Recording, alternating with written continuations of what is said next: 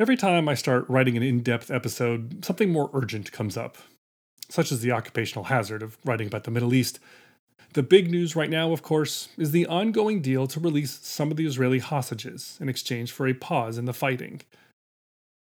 In accordance with the deal, 50 Israeli hostages were released, almost all of them women and young children. Israel had to release 150 Palestinian prisoners from Israeli jails, also all women and teens as well as deliver hundreds of trucks of fuel and aid to Gaza. All of this took place over a four day pause in fighting. There was also an option to extend the deal no fighting for each day that Hamas releases 10 more hostages, and that extension seems to be happening now as well. Every hostage that returns home to their families and their country is an extraordinary blessing, but it's also bittersweet.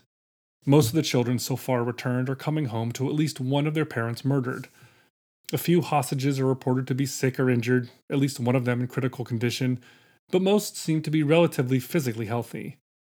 Their safe return is the fulfillment of the most profound wish one could possibly have, and we can only hope that these be the first days of a brighter future for them. Hundreds of trucks loaded with fuel and aid have gone into Gaza. Israel is upholding its end of the bargain. Hamas is too, but in a way designed to psychologically torment Israel. They delayed the first hostage release by a day. Then on the second day, Hamas delayed the release of the hostages for hours, falsely accusing Israel of not supplying the aid and of not releasing the right Palestinian prisoners. So agonizing was the wait that President Biden had to step in, and Israel had to threaten to start fighting again. The hostages were released to Israel at almost the last minute. Hamas then seemed to breach the deal when it released a young girl without also releasing her mother, in violation of the agreement and Hamas has released propaganda videos with each group of returning hostages, showing them smiling and happily waving at their captors. This, writes the journalist David Horowitz, is what you can expect when you are, quote, dealing with an amoral, savage terrorist regime that is trying to destroy your country, end quote. The pause in fighting is holding up too. And note that this is not a ceasefire. A ceasefire implies a cessation of fighting that leads to a peace agreement or an end to hostilities, and that's not what is happening. There's every expectation to resume fighting once this round of exchanges is over. And so this deal was weeks in the making, brokered through Qatar, a small Arab country on the Persian Gulf. I've been meaning to talk about Qatar for weeks, so we'll get to that today. Are they a good guy, a bad guy, somewhere in between? Why are we hearing so much about them? We'll discuss. Now, there are clear benefits to this deal for both Israel and Hamas, but it also sets up further dilemmas. The joy in the hostages' return is marked by the reminder that about 183 still remain, and the deliberate delays show just how much Hamas is still in control of both Gaza and this war. Despite Israel's air campaign and ground invasion, Hamas is still in fighting shape, still launching rockets at Israel, and still able to determine the fate of the hostages. This is not the one sided war that the media and the left would have you believe. So, today, talking about the hostages and the pause in fighting, I'm your host, Jason Harris, and this is Jew Oughta Know.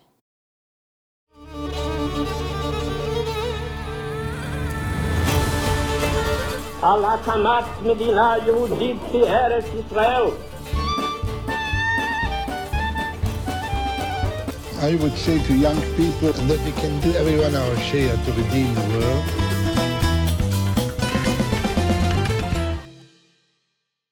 Negotiations to release the hostages began almost immediately after Hamas's massacre on October 7th. There was Israel and Hamas, of course, but also the United States, Egypt, and Qatar. Those first four are obvious, but what about Qatar? Who are they and why are they involved? Qatar is a tiny desert country, a thousand miles from Israel. It sticks out into the Persian Gulf like a thumb jutting from Saudi Arabia. It has a population of 3 million people, but only about 10% of them are actual Qatari citizens. The rest are migrant workers from Asia and the Middle East. Like most other Arab countries, Qatar is an oppressive Islamic autocracy with a bad record on human rights, limited political freedoms, and an economy dependent on oil and natural gas. For a while, Qatar was the richest country in the world, and it still has the fourth highest GDP per capita. In recent years, it has been trying to improve its reputation through sports, arts, and tourism. On the one hand, Qatar is a bad actor. They've long supported radical Islamic movements and terrorist groups, like Hamas. Hamas's top leaders live in luxury in Qatar and are given free range to manage their terrorist group from afar. Qatar has provided probably close to $2 billion to Hamas over the years.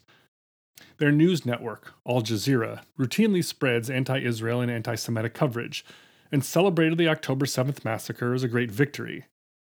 While Qatar and Israel used to have official relations, Qatar broke it off during a previous war between Israel and Hamas in 2009. So while there is officially no diplomatic relationship, the two countries do deal with each other behind the scenes. And that's because Qatar also sees itself as a close ally of the West. It hosts the United States Central Command at a huge airbase, the branch of the U.S. military responsible for the Middle East, North Africa, and Central Asia, the key force that fought the wars in Iraq and Afghanistan. Qatar sees itself as an essential mediator. They like to be the go to guy when warring parties need a place to talk. Everyone from the United States to Sudan to the Taliban and the Palestinians and Iran use their services, which is why they see themselves perfectly placed to mediate the current hostage situation between Hamas and Israel. Hamas talks to Qatar, and Qatar talks to the United States and Israel, and back and forth they go. The real power is Iran, but as an intermediary, Qatar is certainly useful. A handful of Qatari officials recently flew into Israel as part of the negotiations, but since Qatar doesn't have official relations with Israel, and therefore didn't want to set the precedent of a direct flight between the two countries, the private jet first flew to the island of Cyprus, landed, and then took off again for Israel. Such is the ridiculousness of the Middle East. The point is that for now, Qatar is a useful go between between the various stakeholders. President Biden has spoken directly with the Emir of Qatar, the director of Israel's foreign intelligence agency, the Mossad, and the CIA have traveled there, and it has been up to Qatar to up the pressure on Hamas to make the hostage deal. So, do we trust Qatar? Not really. They're playing both sides. But like so much else, they are who we've got at this moment, and to the extent that they've helped free the hostages so far, we can't be thankful.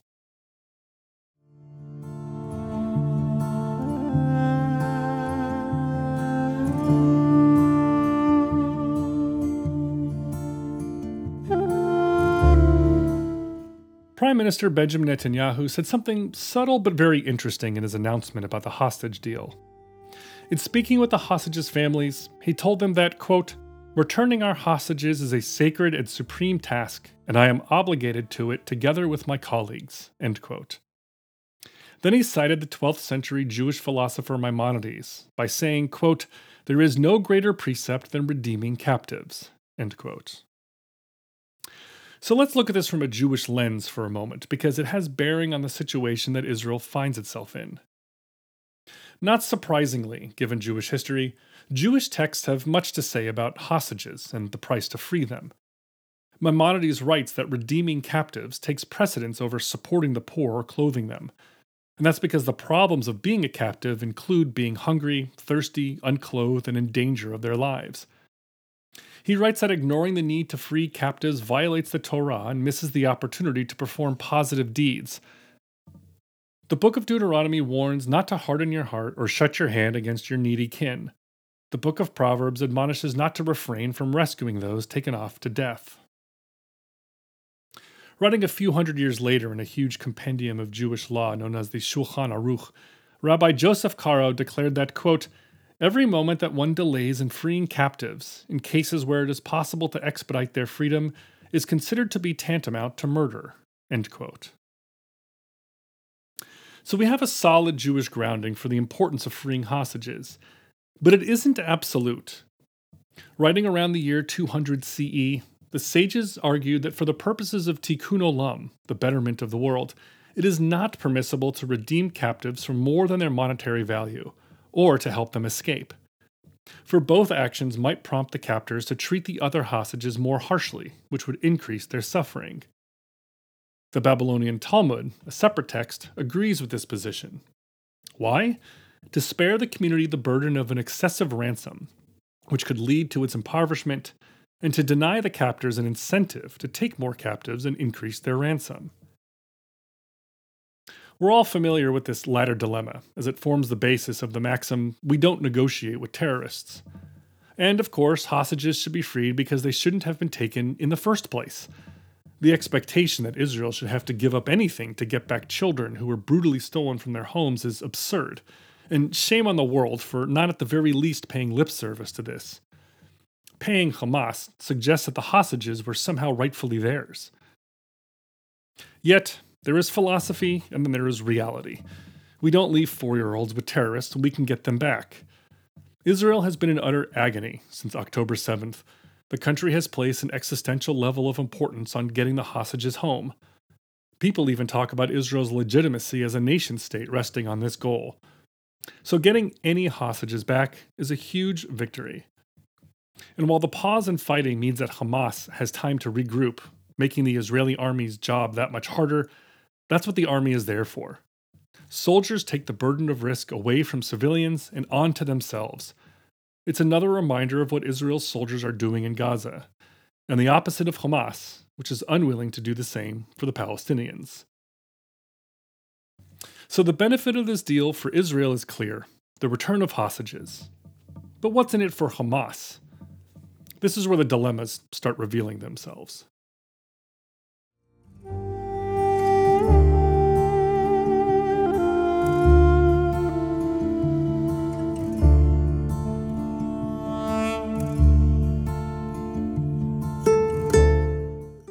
The hostage release deal is a sign of both Hamas's strength and its weakness. Hamas still holds around 183 hostages. That's 183 opportunities to manipulate the Israeli public and the conduct of this war. The scholar Daniel Gordis writes that Hamas's deliberate delay in releasing the second batch of hostages on Saturday, quote, reminded Israelis that we're in control of very little right now, end quote. He quotes a member of one of the hostages' home kibbutz waiting for hours in front of the TV. Quote, Nothing has changed. For 20 years, Hamas has decided everything when they'll fire rockets, when they'll fire grenades, when they'll light fires with balloons, when they'll attack. They've been in charge for decades, and even this war has changed nothing. The Israeli military estimates that while a great deal of Hamas's infrastructure has been destroyed, most of its fighters remain alive, including its top leaders. David Horowitz reports that the estimates are 5,000 gunmen killed, leaving another 20,000 to 25,000. There are still hundreds of tunnels left. Hamas continues firing missiles into Israel, suggesting that plenty of its military capabilities remain. And so this pause in fighting has a huge benefit for them. Hamas has been trapped underground for weeks now, relentlessly pounded and pursued by the IDF, this pause gives them a desperately needed break the opportunity to live another day, regroup, resupply, rearm, shore up their defenses, and get organized for another round with Israel. It also gives Hamas another opportunity the ability to flee from northern Gaza, where the Israeli army is, to the southern end of the strip. And this is going to hugely complicate things for Israel. The Israeli journalist Haviv Rettig Gur writes that Hamas will still be trapped, but this time, quote, it will have far more troops available, a clear understanding of IDF strategy and Israeli implacability, and a longer time to have readied the battlefield, end quote. And remember that the south is where hundreds of thousands of Gazans fled from the north when Israel invaded. Hamas will be even more embedded amongst the civilian population than it is now. It will, says Gur, quote, drive a whole new potential civilian humanitarian crisis, end quote. And so the question becomes what Hamas does with the hostages. And here again, we find the terrorists infuriatingly in the driver's seat. The general thinking is that Hamas will hold on to some amount of hostages until the bitter end. They'll keep trading the hostages for more pauses and fighting, buying themselves more time. And when they're down to their last bunker and their last men, they'll trade the remaining hostages for safe passage out of Gaza. But there are other ways this could go. Hamas knows that Israel is willing to trade hostages for a pause. The going rate seems to be 10 per day. Hamas still has roughly 183 hostages, so that could buy them 18 days. But what if Hamas drops the number down to 5? Now it's 36 days. What if it's just one per day? That adds up to six months. What if it's just a few hostages, but only once a week, with the stipulation that Israel has to maintain a week long pause? You can imagine a scenario in which Hamas drags this out as long as possible, postponing the fighting while they work to rebuild themselves. The question is at what point will Israel's patience run out? What if Hamas announces that they'll free half the hostages now in exchange for an end to the war, but will keep the remaining half as insurance against further Israeli attacks? Hamas could continue attacking Israel with impunity, while Israel would be helpless to respond. What if Hamas uses the hostages to force a stalemate? Israel will then have achieved neither of its two goals, eliminating Hamas and freeing all the hostages. And as Daniel Gordis wonders, what if Israel can't achieve either one? Quote, Will Israeli citizens move back to the kibbutzim along the Gaza border where they can be shelled again? Will Israelis move back to the north, which is now emptied of civilians? Or will Israel have ceded territory without even a single enemy boot on our ground? And if we have, in what way has Zionism really changed the existential condition of the Jewish people, which is what it had promised to do? As the journalist David Horowitz writes, quote, to put it in the starkest terms, Israelis know this country has no future if the fighting ends with Hamas still a threat, Hamas leader Yahya Sinwar still standing, Hezbollah laughing from across the northern border with 10 times the military muscle, and Iran arming, training, and inspiring its proxies while proceeding towards a nuclear bomb.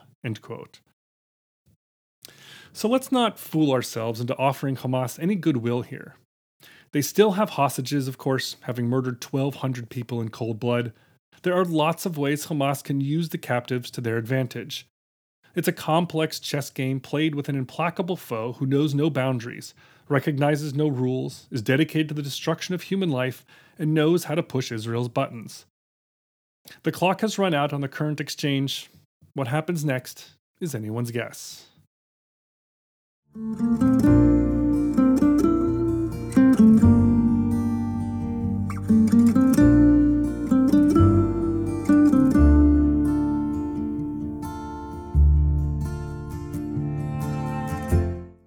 We're seeing the destruction in Gaza and thinking that Israel is the overwhelming power here, that this is a one sided war. The hostages are a reminder that it is a far more level playing field than the media and the protesters and the left would have us believe. And as so many have pointed out, the ball is in Hamas's court, and they can dole out the hostages as slowly and torturously as possible. Or, of course, not at all. Israel is faced with agonizing dilemmas.